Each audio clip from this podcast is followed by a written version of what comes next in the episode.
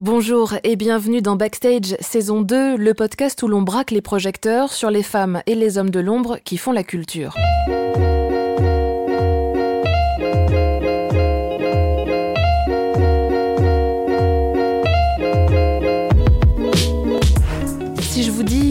Vous imaginez sûrement quelqu'un plongé dans les manuscrits toute la journée. Une vision romantique et plutôt fausse du métier, même s'il faut de l'amour, de l'amour pour les livres, pour les auteurs et quelques idéaux pour oser se lancer dans le monde fragile et difficile de l'édition. Notre invitée a osé quitter Actes Sud où elle travaillait depuis plusieurs années pour lancer sa propre maison au début des années 2000.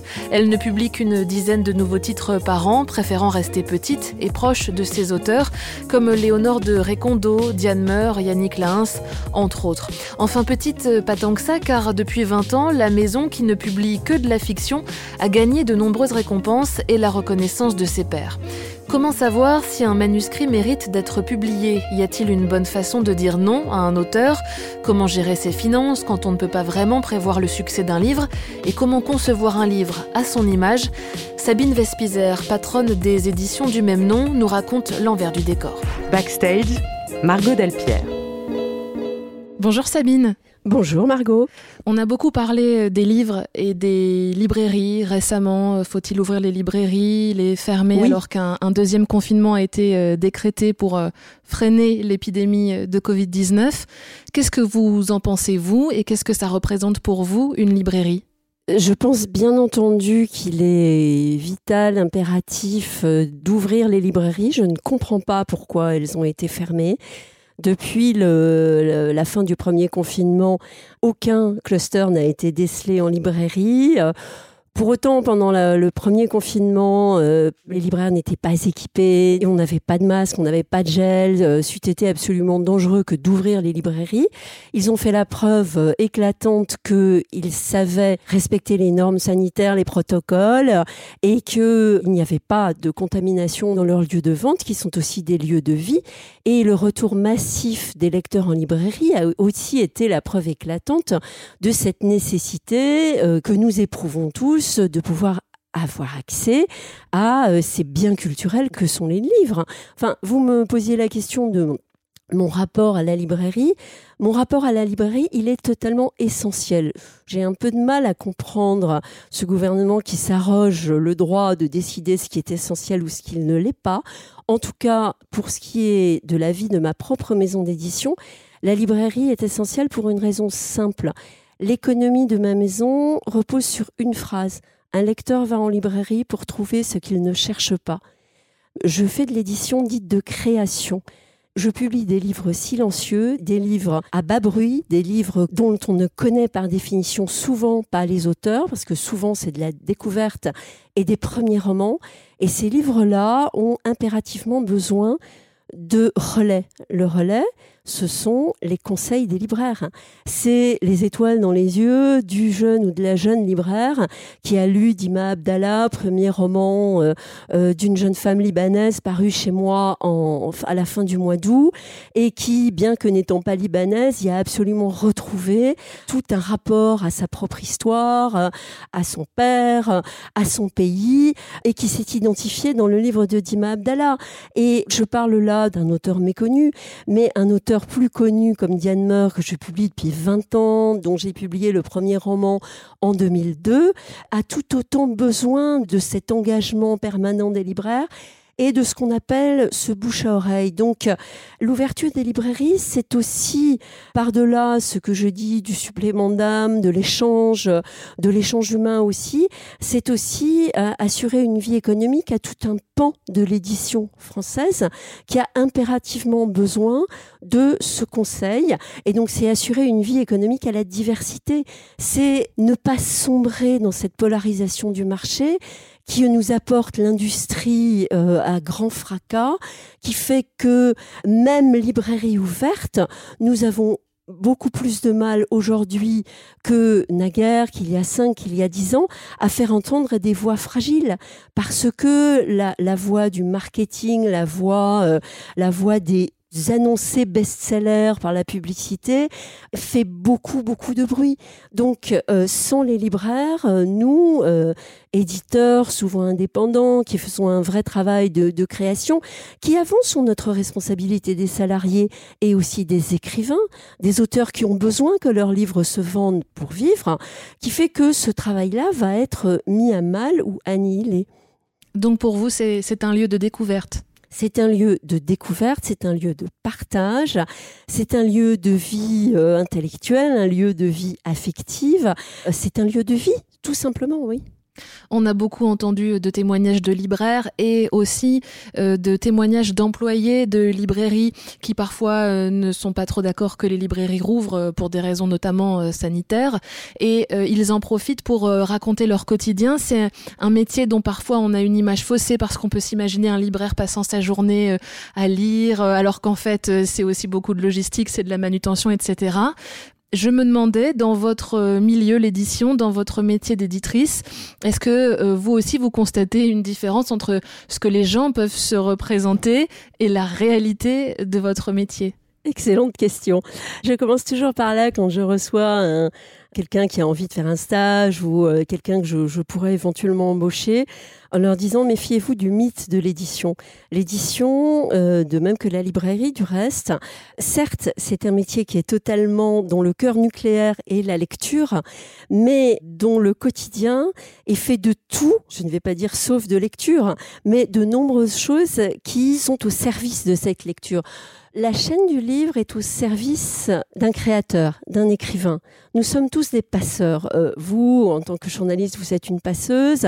Les bibliothécaires, euh, les libraires, et les éditeurs, bien entendu, sont tous euh, sur cette chaîne qui sert à faire exister un texte. Hein. je veux dire, sans faire de la théorie littéraire, mais de manière très simple, un texte n'existe pas sans lecteur pour trouver un lecteur à un texte, on a besoin d'une grande chaîne, qui est une chaîne industrielle, mais tout en étant industrielle, qui n'oublie jamais son exception culturelle et en même temps euh, à tous ses maillons son aspect artisanal, mais c'est toutefois une grande chaîne de métiers au service d'un écrivain et d'un texte.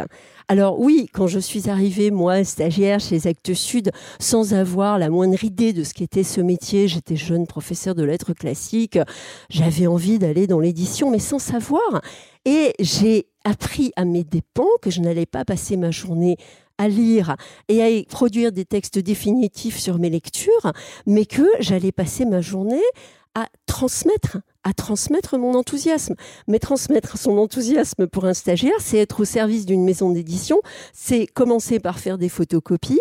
Et mon quotidien aujourd'hui d'éditrice, à la fois éditeur, c'est-à-dire euh, garante du texte, et publisher, chef de maison, c'est quantité de petites choses qui font une journée. Et évidemment, euh, le temps de lecture, c'est tôt le matin, tard le soir, le week-end et pendant les, pendant les vacances. Parce qu'au bureau, il est tout à fait impossible de lire parce que euh, parce qu'on téléphone, parce qu'on remplit des dossiers, parce que euh, euh, on se préoccupe des écrivains. Moi, j'ai aussi un rôle de, comment dire, d'animatrice de, toute une petite galaxie que j'évoquais, tout à l'heure. Donc, euh, je me dois d'être disponible pour les écrivains que je publie et être disponible pour des écrivains, c'est bien évidemment être euh, en mesure de lire dès qu'ils arrivent leurs nouveaux textes, de savoir où ils en sont, mais aussi de euh, donner éventuellement une adresse de déménageur à une telle qui en a un besoin urgent, foncer chez, chez un ou une autre parce qu'il il euh, désespéré, que euh, son robinet fuit et qu'il euh, il faut donner un coup de main. Donc il y a tout cet aspect-là de vie collective autour de autour d'une maison d'édition qui est vraiment un lieu. Et puis en effet, il y a ce, ce, ce, travail quotidien. Ben, on envoie des services de presse, il faut les mettre sous pli, il faut aller à la poste. Enfin, il faut rappeler les gens, relancer les journalistes, les libraires, organiser les voyages des auteurs. Là, ça paraît. Je rentre de Suisse avec Diane Meur euh, nous sommes allés au Salon du Livre de Genève. Ce sont des choses qui s'organisent, qui se coordonnent avec, euh, avec les organisateurs des événements. Donc oui, on, on passe beaucoup, beaucoup, beaucoup de temps à faire autre chose que lire, ça c'est sûr.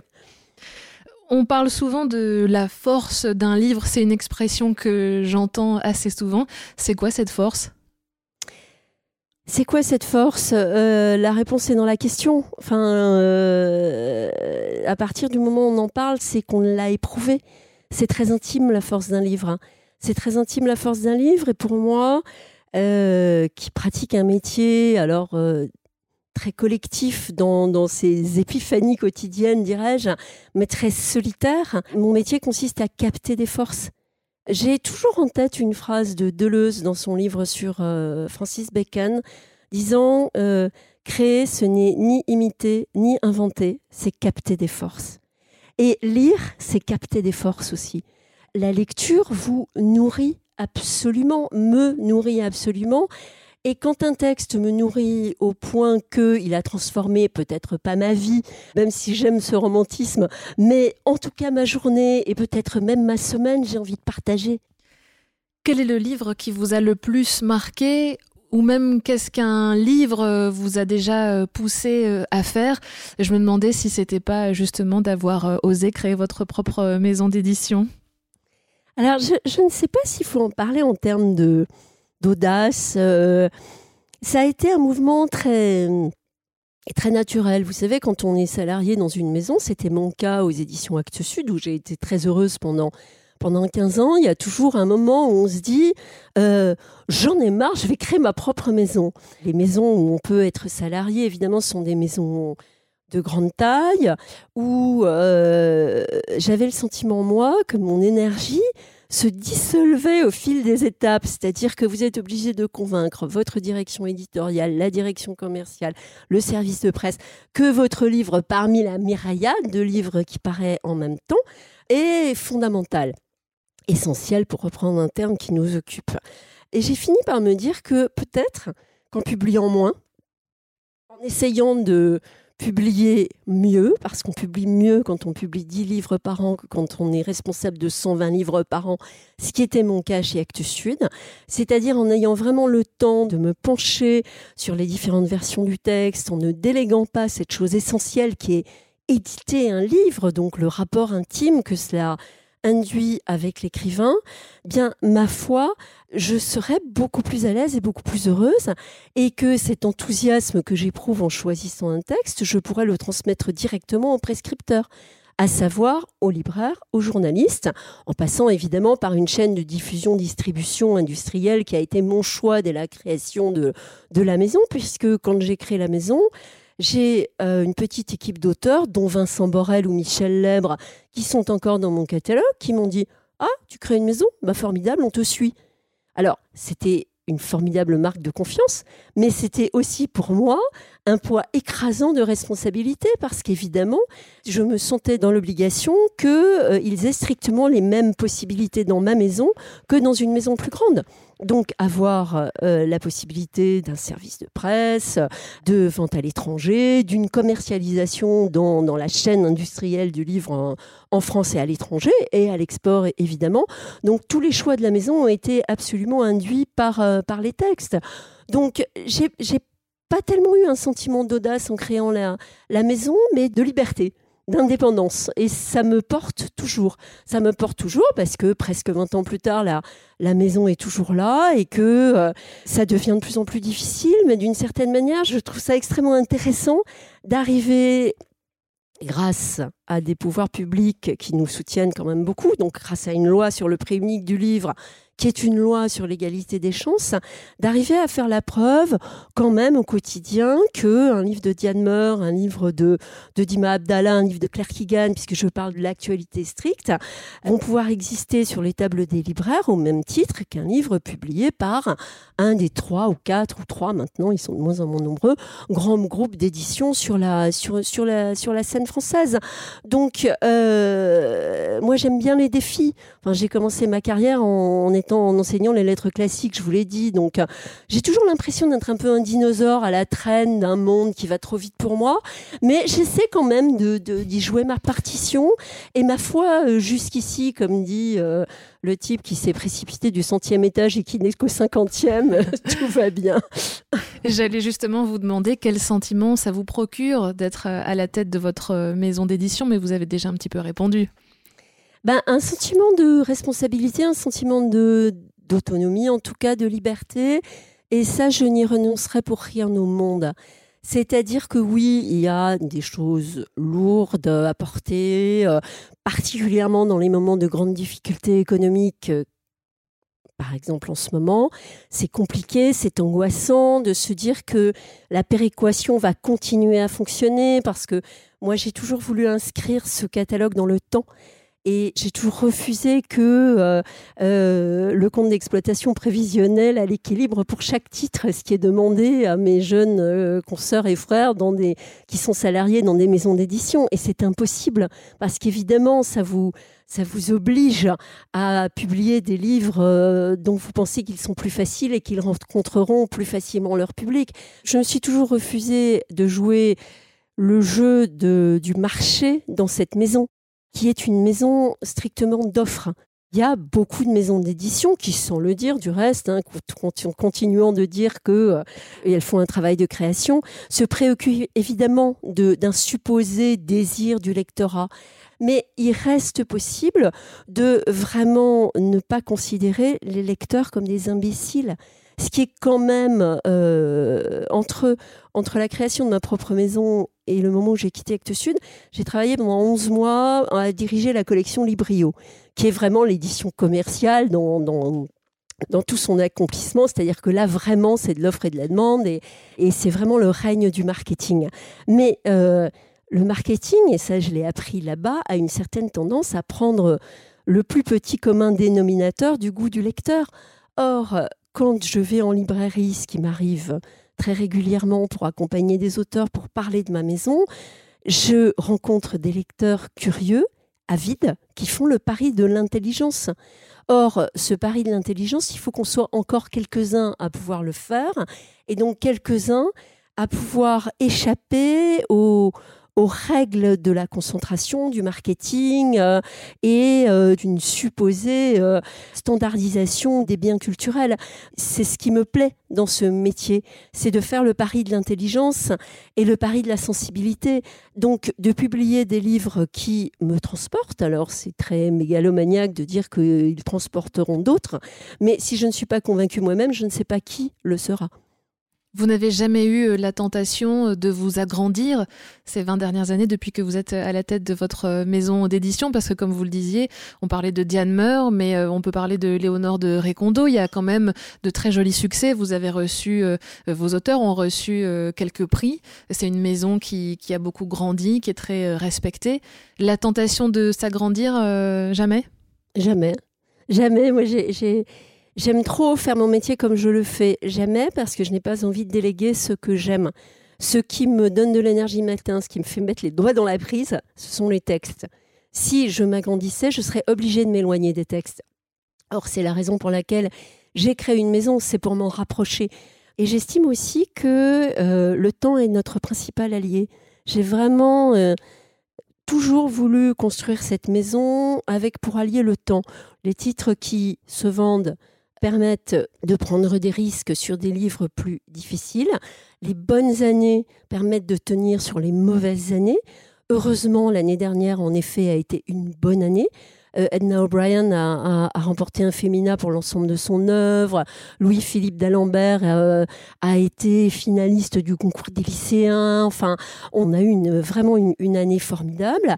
Et cette année-là a permis euh, plus ou moins de tenir jusqu'à aujourd'hui, où ça devient vraiment plus périlleux, dans une année avec deux mois de fermeture de, de librairie, de confinement et, et des livres qui n'ont malheureusement pas vraiment décollé. J'ai le sentiment que je fais mieux mon métier maintenant que j'approche euh, la soixantaine que je ne le faisais même en créant ma maison à 40 ans. Et euh, je ne sais pas si, euh, si je vivrai aussi longtemps que Maurice Nadeau, mais je pense que Maurice Nadeau était certainement un éditeur plus affûté, plus sûr de ses goûts, de ses choix à 103 ans qu'il ne pouvait l'être à 30. Et Dieu sait qu'à 30, il était déjà très brillant. Mais voilà, donc je crois que le temps, en tout cas dans, dans tous les métiers qui ont à voir avec la lecture, donc avec euh, l'accumulation d'expérience, avec la réflexion, euh, avec la sensibilité, je crois que le temps est notre principal allié. Pour les écrivains aussi d'ailleurs, et c'est ça qui me me porte aussi et qui m'émeut quand je vois qu'un auteur dont j'ai publié le premier roman il y a 20 ans, comme Diane, est devenu un écrivain reconnu. Et ces écrivains-là, qui au fil des années euh, publient leurs textes, rencontrent des lecteurs, s'inventent eux-mêmes écrivains. Et ça, c'est assez beau. C'est-à-dire, on n'est pas écrivain quand on a publié un premier roman. On a du talent. Mais euh, je, trouve toujours très émouvant de, de voir comment les jeunes écrivains se rendent compte de leur euh, responsabilité face à des lecteurs, face au plaisir, à l'attente, au bonheur qu'ils suscitent chez d'autres. Et euh, évidemment, ça, ce, temps qui passe euh, à rencontrer des lecteurs, à se rendre compte que ce qu'on écrit, ce qu'on produit, ce qu'on pense, ce à quoi on trouve une forme, parce que la littérature, c'est quand même toujours une forme, a suscité de l'émotion chez d'autres. Et ça, euh, évidemment, c'est une réalité qui, qui prend corps à travers les, au fil des années, bien sûr. Vous avez combien de salariés dans votre maison d'édition? J'ai trois salariés plus moi, donc on est, on est quatre. C'est tout petit? C'est tout petit. Ça veut dire que tous les manuscrits, à chaque fois que vous en recevez, passent par vous? Est-ce que vous lisez tout? Je, je regarde tout. Je regarde tout, je ne délègue jamais ça. Pour une raison très simple, c'est qu'on est toujours... Euh, j'ai été formée à l'édition par, euh, bah, par Hubert Nissen chez Actes Sud. Et je me souviens très bien d'un jour où j'avais trouvé extrêmement malin euh, de déléguer ce qu'on appelle le dépotage dans l'édition à une stagiaire. Et c'est quoi le dépotage? Le dépotage, c'est euh, on ouvre les manuscrits le matin et on regarde et on regarde et on lit. Alors on lit jusqu'à, hein, ça aussi c'est un terme Vous de pouvez en recevoir beaucoup? On, et, on en reçoit, moi, ma lettre type euh, dit qu'il m'arrive de recevoir 10 manuscrits par jour ouvrables, alors même que je publie 10 livres par an. Vous comprendrez, monsieur, madame, qu'il m'est impossible de donner à chacun une réponse personnelle, ce qui est évident aussi, enfin bien sûr. Mais dans ce dépotage, évidemment, ça va parfois très vite parce que... Euh, Maintenant, avec les techniques de reprographie, euh, je veux dire, les gens envoient tout à tout le monde. Euh, donc, euh, ma foi, moi, je reçois des romans policiers, des recettes de cuisine, des essais, donc ça, ça, évidemment. honnêtement, la lettre euh, de la lettre d'accompagnement avec le type qui se photographie à côté de sa Ferrari. Moi, je dis non, bah, non, non, merci. C'est pas le genre de la maison. c'est pas, c'est pas le genre de la maison parce que ça dénote une espèce de mégalomanie, enfin quelque chose qui m'intéresse assez peu. Enfin, la, la littérature comme moyen de parvenir, on, va dire ça. Et puis après, je dépote, c'est je regarde euh, cinq pages au début, cinq au milieu, cinq à la fin, et je vois tout de suite si ça me correspond pas. C'est une rencontre. Moi, je ne porte aucun jugement sur les textes que je refuse. Je dis simplement que c'est pas quelqu'un avec qui je vais pouvoir vivre long. Enfin, c'est pas quelqu'un avec qui. C'est pas un texte euh, sur lequel je vais pouvoir me poser au long, au long cours. C'est-à-dire que moi, quand je choisis un texte, euh, je, le, je le relis euh, plutôt cinq fois qu'une. Et qu'est-ce que vous recherchez alors? Est-ce qu'il y a des choses précises ou est-ce que vous pouvez pas me répondre précisément parce que justement c'est une rencontre et ça s'explique pas toujours? C'est difficile pour un éditeur de définir son catalogue parce que c'est un peu son portrait chinois. Donc, euh, j'aime beaucoup quand mes auteurs définissent mon catalogue. Et, Michel Lèbre l'a fait récemment dans une librairie où nous sommes allés à, la belle librairie des Marais à Villefranche-sur-Saône. Et en, disant que euh, c'était un catalogue qui incarnait toujours le désir, le désir du monde, le désir de, de savoir ce qu'il en était, enfin ailleurs. Et puis après, en effet, quelqu'un m'a un jour fait remarquer qu'il était beaucoup question de frontières, d'exil, euh, d'indépendance, de liberté, euh, qu'il y avait beaucoup de femmes dans ce catalogue. Euh, quelqu'un d'autre me disait c'est pas tellement étonnant que tu publies des textes d'horizons aussi divers. Tu es né sur une frontière, oui, je suis né en Alsace. Donc oui, j'aime bien avoir un œil ouvert sur le monde et puis, ce qui me détermine quand je choisis un texte, c'est évidemment cette là c'est la preuve de lettres classique qui revient, mais c'était cette absolue euh, harmonie entre la forme et le fond. L'idée que la forme produit du sens, l'idée que euh, un texte c'est l'aventure d'une langue pour produire du sens, bien sûr. Je publie beaucoup en langue française, mais beaucoup en langue française qui s'écrit ailleurs qu'en France. Ça m'intéresse beaucoup cet endroit précisément où la langue se tisse entre deux imaginaires, entre deux cultures, parfois entre deux langues quand euh, Yannick Lahens ou euh, Louis-Philippe d'Alembert, qui sont euh, haïtiens, écrivent en français, il y a du créole dans leur français. Je ne veux pas dire par là qu'il y a des mots de créole, ça peut arriver, mais il y a une histoire de la langue française écrite en Haïti. Il y a une histoire de la littérature haïtienne au XIXe siècle. Haïti a été un, pays libre et indépendant depuis 1804. Première colonie à s'être affranchie. Ils l'ont payé suffisamment cher, ils le payent encore très très cher.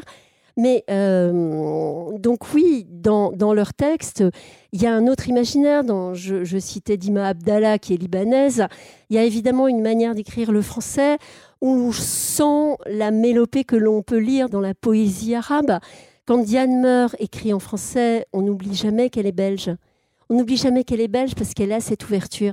On parlait de refus. Est-ce que c'est parfois délicat de dire non à un auteur ou pas?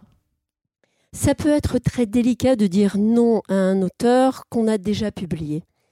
Moi, j'ai tendance à accompagner mes, écrivains dans tout leur chemin et à leur laisser le, la possibilité d'un texte euh, plus faible, euh, tout en leur disant est-ce que tu es sûr? Mais quand je sens que oui, ce texte, euh, ils, ont besoin de le publier, je le publie.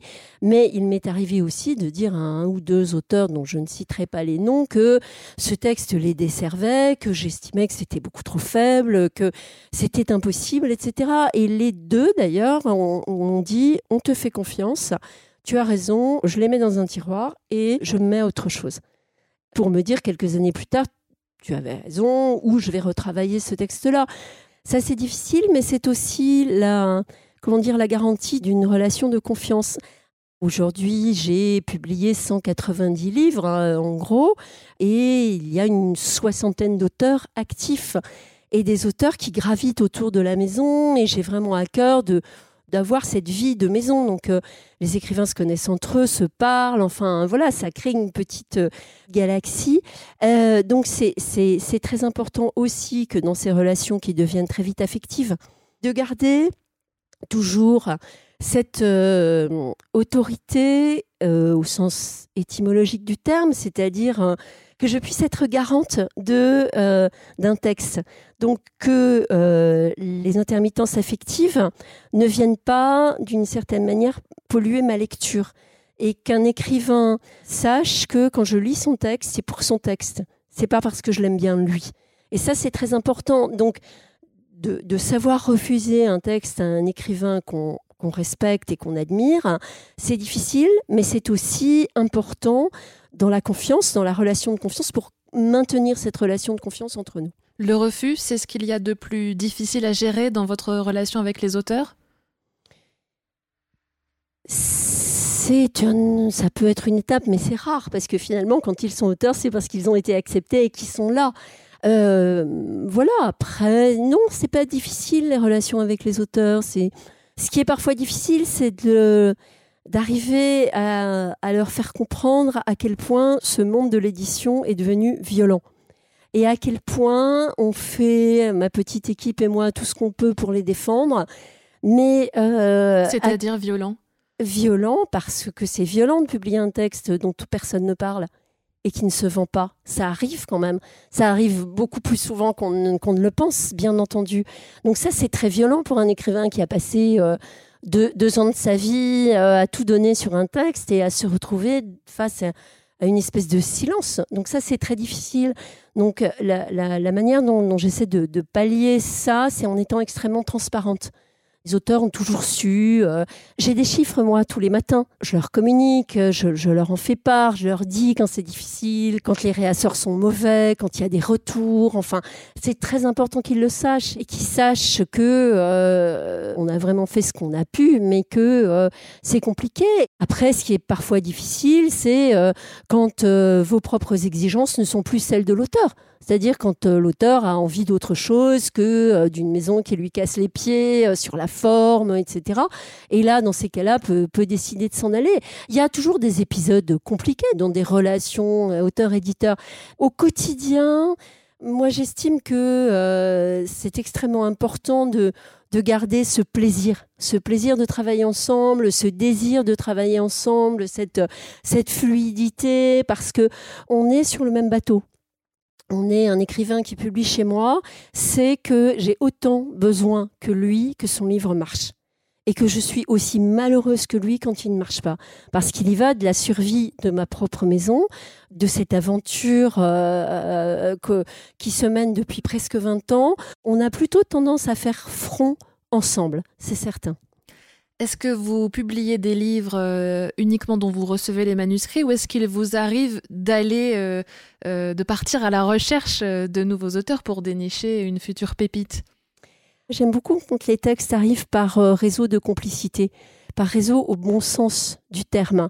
Quand un écrivain que je respecte me dit de regarder, je regarde. La filière irlandaise de mon catalogue, par exemple, qui devient assez, voilà, enfin, euh, quand même assez étoffée, euh, elle est là grâce à, à Noala O'Follen. Euh, qui est la première auteure irlandaise que j'avais publiée. Donc j'ai publié tous les livres, qui m'a demandé, au moment où elle savait qu'elle était très malade et qu'elle allait mourir, de devenir son exécutrice littéraire. Parce que précisément j'avais publié tous ces livres et que, euh, alors même que dans les pays anglo-saxons, les moments où elle n'était plus bankable, ses éditeurs l'ont refusé. Grâce à Noala O'Follen, Edna O'Brien est arrivée dans ce catalogue, Claire Keegan aussi, qui voyait qu'il se passait quelque chose dans ce catalogue, ce petit catalogue français, et que euh, euh Noala a eu du succès très tôt. Elle a eu un prix féminin en 2006 pour l'histoire de Chicago May.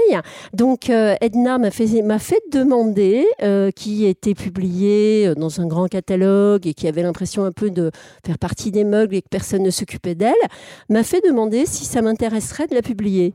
Pour moi, ça a été une sorte de bâton de maréchal parce que Edna O'Brien, évidemment, je la lis depuis des années, je la, respecte infiniment. Et donc, c'est l'aventure avec elle a commencé en 2010 avec. Euh, Crépuscule irlandais, par exemple. Voilà. J'aime beaucoup aussi quand les traducteurs m'amènent des textes. Ça a été le cas euh, pour euh, Conor O'Callaghan, auteur irlandais que m'a recommandé Mona de Pracontal.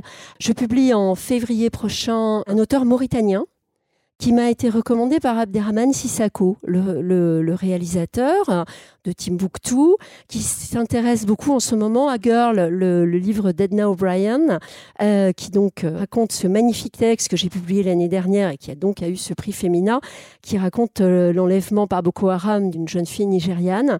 Et euh, donc j'ai rencontré Sissako à l'occasion de voilà de son engouement pour ce texte et il m'a euh, recommandé apporter le, le texte d'un auteur qui s'appelle Berouk qui est un auteur mauritanien jamais publié en France. J'ai évidemment lu avec un œil attentif parce que je sais que Sissako a un goût très sûr, euh, qui choisit très peu de choses enfin en tant que réalisateur et j'ai beaucoup aimé ce texte que j'ai décidé de publier. Voilà. J'aimerais qu'on parle du livre en tant qu'objet. Vous avez choisi euh, un format, on peut dire presque carré, pas tout à fait, mais ça, ça s'en rapproche, euh, très sobre et pop à la fois, parce qu'il y a ce, surlignage sur la première de couverture du nom de l'auteur et du nom du livre euh, dans une couleur qui, je crois, est à chaque fois différente, mais qui ressort très bien. Ça peut être orange, vert, pétant. vous comprenez les gens qui choisissent les livres à cause de la première de couverture Je comprends que la première de couverture peut être mensongère en tout cas. C'est-à-dire que les couvertures illustrées auxquelles j'ai voulu échapper en créant ma propre maison sont souvent euh, extrêmement séductrices. Et moi, ce qui m'importait en, en donnant euh, euh, le brief, comme on dit, à, la graphiste, qui est toujours la même, qui fait un travail magnifique, que j'ai connu chez Actes Sud et, dont la, la, rigueur euh, typographique, la précision m'a toujours impressionnée. Donc c'est Isabelle Mariana. Et quand il s'est agi de trouver une forme à ses livres, enfin, et donc à cette maison. Je lui ai dit, euh, couverture typographique, euh, évidemment, Bauhaus, constructivisme russe, et surtout, euh, pas d'image.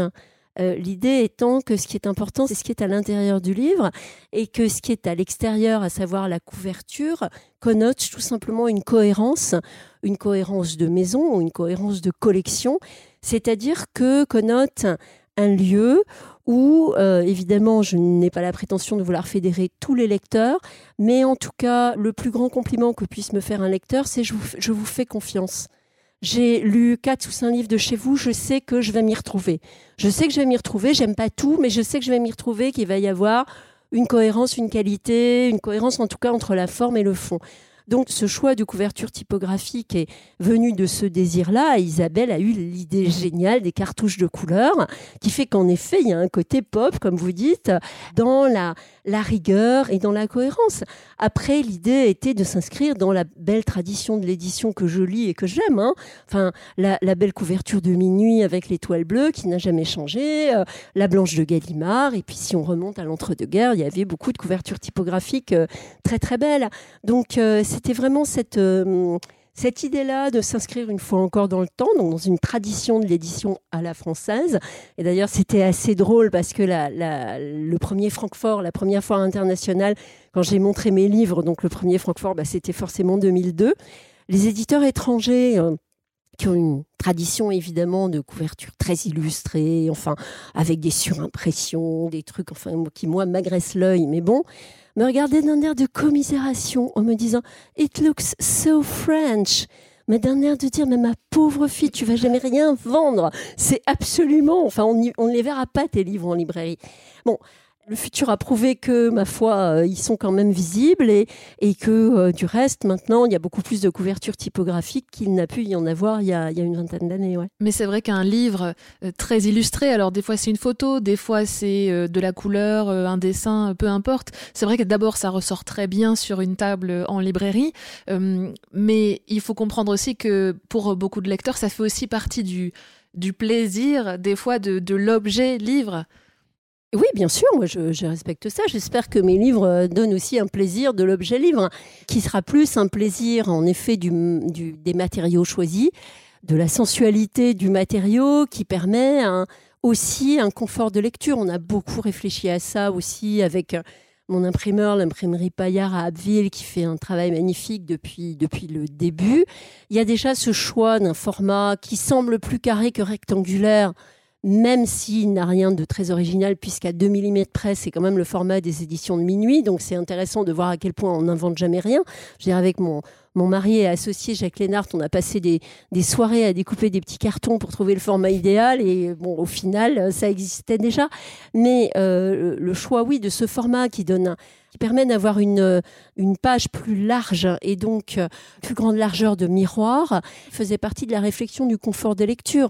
Après quoi, il y a évidemment le, choix du caractère, euh, qui est un garamond, qui est un garamond monotype, donc pas un garamond Adobe, un, un machine, enfin qui qui respecte cette belle histoire de la typographie qui a été aussi celle de, l'imprimerie Paillard qui composait au plomb jusqu'en 1982. Donc il y a eu ce choix du papier, enfin d'un papier qui est un beau papier qui ne vieillit pas, qui ne jaunit pas, le choix de coudre les livres pour qu'ils soient solides, le choix de mettre une page de garde pour à la fois théâtraliser l'entrée dans les livres et à la fois rendre plus solide cette couverture euh, à la française qui est une couverture souple. Hein. Nous n'avons pas en France euh, ce que les anglo-saxons appellent des hardcovers ou très rarement pour euh, pour la littérature jeunesse ou toute la réflexion été concentrée sur le confort de lecture, sur ce qu'on appelle les blancs tournants, c'est-à-dire des grandes marges, des interlignages.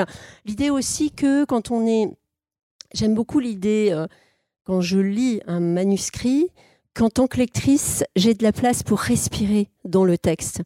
Je déteste ces livres où l'auteur me prend par la main, m'explique que euh, il sort les clés de sa poche, il s'approche de sa voiture, il les ressort, il met la clé dans la serrure, il ouvre la serrure, il referme la serrure, etc. Non, enfin, je veux dire, j'ai pas besoin qu'on m'explique tout, j'ai besoin d'avoir de l'espace pour justement, pour que mon imaginaire puisse trouver sa place. Je parlais de Claire Keegan et de la merveilleuse phrase elliptique qui est la sienne. C'est exactement ce que j'aime dans les livres aussi, c'est que l'imaginaire du lecteur puisse travailler. Or, dans la composition d'une page d'imprimerie, j'aime ça aussi. J'aime que mon œil puisse vagabonder, qu'il ait de la place, qu'il soit pas étouffé avec 90 euh, signes à la ligne, avec des signes complètement tassés, 3000 signes à la page où on sort de là, on a besoin d'une règle pour, euh, pour lire parce qu'on ne sait pas où on en est, on lit avec le doigt comme un enfant, et où on étouffe complètement, on en oublie le sens. Donc l'idée même que la forme produise du sens euh, euh, va évidemment majoritairement aussi sur l'objet livre. Mais c'est vrai que c'est très confortable quand on lit les livres de votre maison. Vous le disiez, vous l'avez mentionné, votre mari a donc investi avec vous. C'est vraiment une histoire de, couple, de famille, comme vous le disiez, pour durer une maison pour durer dans le temps. vous avez eu beaucoup de réflexions du fait de votre statut de femme entrepreneur et patronne? Écoutez, je n'ai pas voulu les entendre. Euh, c'est, j'ai pas voulu les entendre, mais en effet, euh, elles existent et euh, je trouve que la situation ne s'arrange pas. Elles existent toujours? Bah, après elles 20 existent. Alors, elles existent, non, c'est très. Je n'ai pas eu de, de, remarques désagréables au début, mais euh, on sait bien qu'une femme a toujours plus de mal à s'imposer. Mais quand une femme est là, sur le marché du livre, avec vous l'avez dit, une reconnaissance symbolique pour la maison, euh, même si économiquement tout cela reste ô combien fragile, mais en tout cas une reconnaissance symbolique. Il est encore difficile pour les femmes euh, dans l'édition de faire entendre leur voix dans les réunions. Mais ça, c'est une, une banale histoire. Oui, il faut parler un petit peu plus fort où il faut rentrer directement dans, dans le vif du sujet en disant pardon, je prends la parole. Mais ça, c'est parce que les femmes ont des voix qui portent si, certainement. C'est bien connu. C'est bien connu. Depuis, vous avez réussi à, faire fi de, toutes ces remarques bah, J'ai une certaine tendance à plutôt foncer et à en faire fi naturellement, si vous voulez. Donc, euh, euh, je veux dire, j'essaie de ne pas me laisser atteindre par la sottise du monde. Or, le machisme est une forme de sottise. On est bien d'accord. C'est conscient ou inconscient alors euh, d'avoir publié beaucoup, je crois vraiment majoritairement, des femmes dans votre catalogue C'est inconscient dans la mesure où je ne décide pas quand je lis un texte que je vais le publier parce que c'est une femme, mais il se trouve qu'en effet, je publie beaucoup de femmes. Sans démarche militante, quoi. Sans démarche militante, mais euh, enfin en assumant euh, très fièrement d'avoir euh, trouvé plus de textes de femmes qui m'émouvaient, qui me portaient et dont le sens de la liberté était peut-être plus aigu que de textes d'hommes où souvent j'ai trouvé une soumission plus grande à, euh, comment dire, des, formes plus classiques. Vous disiez que vous étiez euh, prof avant d'arriver dans le milieu de l'édition. Qu'est-ce qui vous a fait euh, passer d'un monde à, un autre?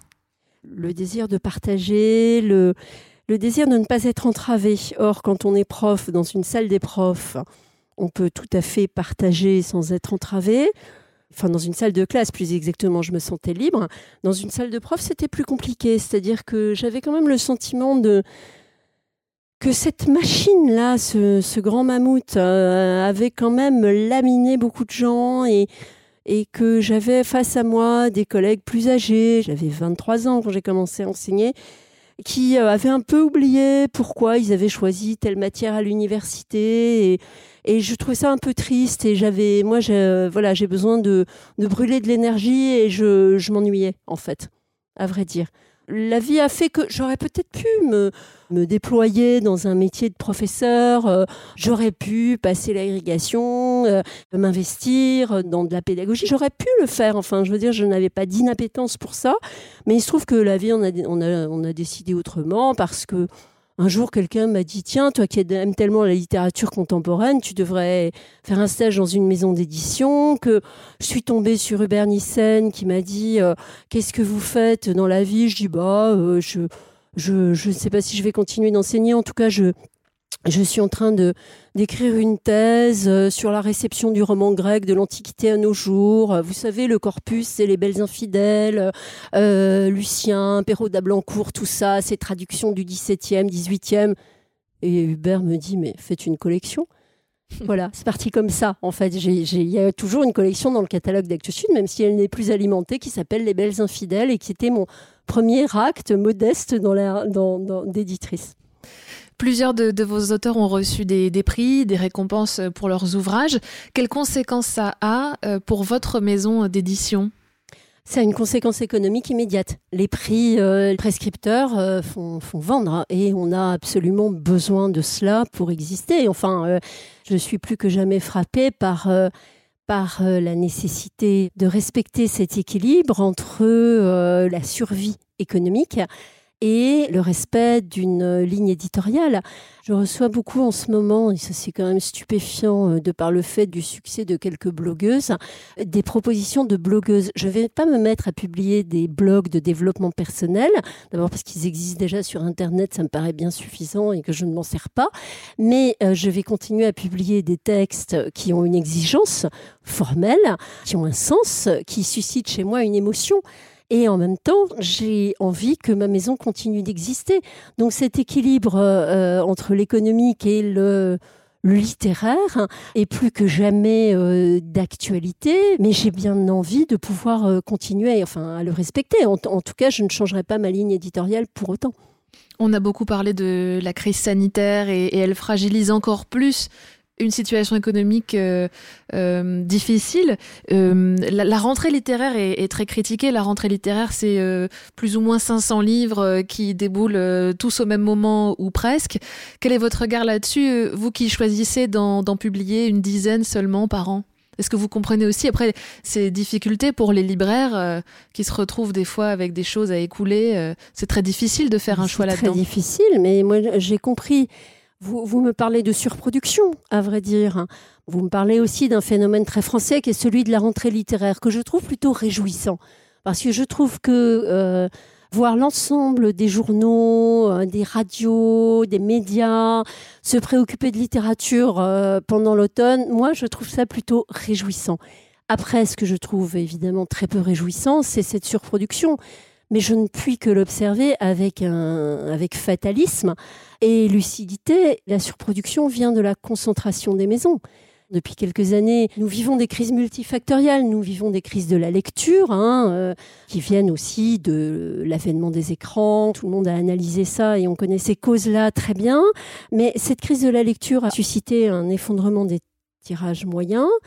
Euh, qui fait que euh, certaines maisons se sont rapprochées de groupes pour pouvoir survivre et donc se sont concentrées. Quand vous avez un ou deux ou quatre salariés, comme c'est mon cas aujourd'hui, vous avez des frais fixes beaucoup moins importants que quand vous avez 400 ou 4000 salariés. J'ai compris, moi, la, la surproduction, mais vraiment de manière très pragmatique et très intime, cette fin de mois de juin 2003 où j'ai reçu le relevé de vente de mon diffuseur. Le relevé était négatif parce que je publie 10 livres par an, il y a 12 mois euh, dans l'année. Mathématiquement, il y a des mois où je ne publie rien. Ce mois de juin 2003, je n'avais rien publié et il se trouve que euh, les réassorts des livres des mois précédents avaient été moins importants que les retours. Donc, je devais de l'argent au libraire. Très bien. Et là, je me suis tout de même dit que si j'avais eu déjà, j'avais choisi un autre modèle économique. J'avais décidé de créer une maison avec un business plan, euh, de faire entrer d'autres actionnaires que familiaux, euh, c'est-à-dire mon mari et moi.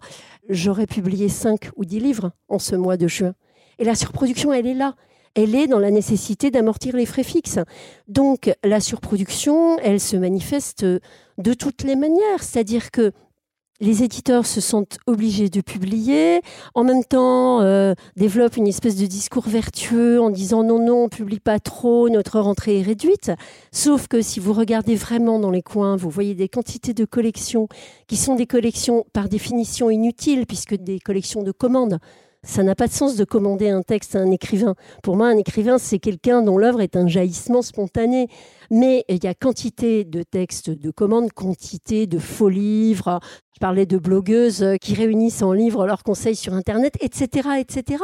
Et tout ça est absolument désespérant, j'en suis bien d'accord, euh, fait que le métier de libraire devient de plus en plus en effet un métier de manutentionnaire, mais fait que les groupes gardent leur présence sur les tables et leur suprématie. Et c'est assez déprimant sur, sur le fond, ouais, bien sûr. Euh, notre, euh, notre premier invité dans le podcast, Bruno Tessarek, qui est écrivain fantôme, nous avait parlé euh, de ça, de, de certains de ces éditeurs, certains, pas tous, qui regardent en gros ce qui pourrait se vendre le mieux, quelles sont les personnalités les plus populaires du moment, et qui effectivement font beaucoup, beaucoup de, de travaux de commandes. ça, c'est quelque chose que, que vous trouvez déplorable?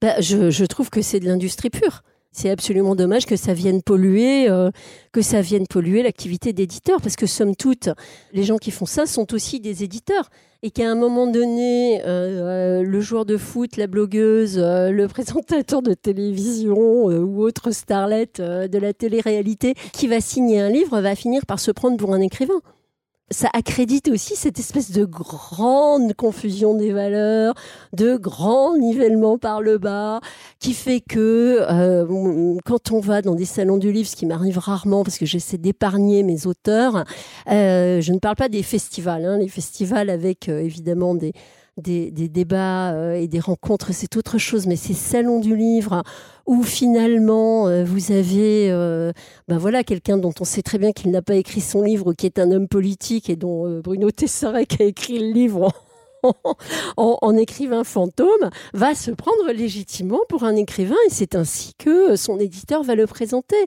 Donc forcément, ça m'énerve parce que je, évidemment, moi, je pratique le métier de manière vertueuse parce que je n'ai pas les moyens de le pratiquer autrement, mais que j'aime la manière dont je fais mon métier. Mais ça m'énerve surtout parce que euh, ça éloigne de nous, les lecteurs, parce que ça éloigne de l'ensemble une, profession des lecteurs et que c'est très difficile de tisser une relation de confiance aujourd'hui avec des lecteurs échaudés qui vous disent, mais comme ils sont nombreux à venir nous dire euh, euh, à la fin des rencontres, des débats, mon Dieu, mais euh, j'en ai assez d'acheter des livres à quand même 20 euros et qui sont nuls, qui sont pas relus par des correcteurs, par des éditeurs dont le contenu est indigent, etc. Qu'est-ce que vous voulez faire avec ça? Enfin, je veux dire, moi, je vais pas faire une déclaration publique en appelant mes, mes, confrères à, un peu un peu d'éthique professionnelle. C'est impossible. Donc, euh, donc voilà, je continue à faire mon métier comme je peux dans l'ombre, en ayant du plaisir à le faire et en luttant euh, pour surtout ne pas devenir aigrise. Enfin, ce, ce qui est une pente euh, que votre question pourrait éventuellement Donc, je me méfie de moi-même. Quelle définition alors vous mettez derrière le mot écrivain Créateur. Pour moi, un écrivain, c'est un créateur, c'est un artiste. C'est quelqu'un qui, avec des mots, fait ce qu'un compositeur fait avec des notes, euh, un, peintre ou un, ou un artiste contemporain avec des matériaux. Enfin, euh, c'est vraiment pour moi un artiste. Et euh, je revendique absolument cette, cette définition romantique de ce métier. c'est un écrivain, c'est pas un artisan et euh, au risque de me faire enduire de goudron et de plumes par des associations d'auteurs, être auteur, c'est pas un métier comme un autre. C'est au départ, au commencement, il y a un talent, il y a une capacité à, réinventer le monde. Je veux dire, un auteur, c'est pas quelqu'un à qui on commande un texte pour raconter son expérience euh, professionnelle. Enfin, c'est autre chose. Il faudrait d'autres mots. On n'a pas assez de mots dans la langue française. Votre maison fêtera bientôt ses 20 ans. On y est presque. On y est presque. De quoi vous êtes la plus fière Et à votre avis, qu'est-ce qui vous reste euh, à accomplir? De quoi vous avez encore envie? De quoi j'ai encore envie de continuer à faire mon métier le plus longtemps possible comme je le fais? C'est-à-dire que ce qui n'est pas un vain mot, parce que je l'ai dit à plusieurs reprises, ça devient difficile. Ça devient difficile. Moi, j'ai de plus en plus le sentiment que c'est difficile de faire entendre les voix de mes auteurs. J'ai de plus en plus le sentiment de naviguer euh, sur un océan déchaîné en ayant des gros paquebots qui se rapprochent et qui vont bientôt se tamponner. Euh, donc j'essaie de maintenir à flot le, le frêle esquif. Donc moi, mon désir le plus vif, c'est de continuer à travailler comme je travaille, de continuer à pouvoir découvrir des auteurs, de continuer à montrer aux écrivains que je publie qu'ils ont raison de me faire confiance. Les plus grandes joies, ça a été, euh, ça a été des livres exceptionnels. Je me souviens de moi lisant jusqu'à 3 heures du matin le manuscrit en français de Terre des Oublis de Diong Thuong grande dame de, la littérature vietnamienne, et me disant, on était en 2005 parce que le texte est paru en 2006, mais c'est pas possible. Je vais pouvoir publier ça, moi, dans ma jeune maison. C'est du niveau d'un Philip Rose, d'un Coetzee, euh, c'est de la très haute et grande littérature. Donc oui, ces bonheurs-là, c'est énorme. Recevoir l'année dernière euh, le texte anglais de Girl dont j'ai parlé de Edna O'Brien et le lire, mais en apnée d'une traite, une journée, c'était merveilleux. C'était merveilleux de, me dire que j'allais pouvoir porter ce livre-là, bien sûr. Recevoir le premier roman de Dima Abdallah euh, en me disant, mon Dieu, mais que mais c'est incroyable le rapport à la langue qu'elle a, cette femme. Elle n'a jamais publié. Voilà, c'est ça qui me motive et qui, me, qui illumine mes journées, bien entendu, c'est de partager ça. C'est des petites joies. et ou des grandes. Merci beaucoup. Merci à vous. Merci beaucoup à Sabine Vespizer, invitée de Backstage, un podcast monté et mixé par Thomas Langlin. Cet entretien est fait pour être écouté, partagé et repartagé, alors n'hésitez pas, parlez-en autour de vous, laissez-nous quelques étoiles et des mots doux sur votre plateforme d'écoute préférée. Quant à nous, on se retrouve le mois prochain avec un épisode consacré au cinéma.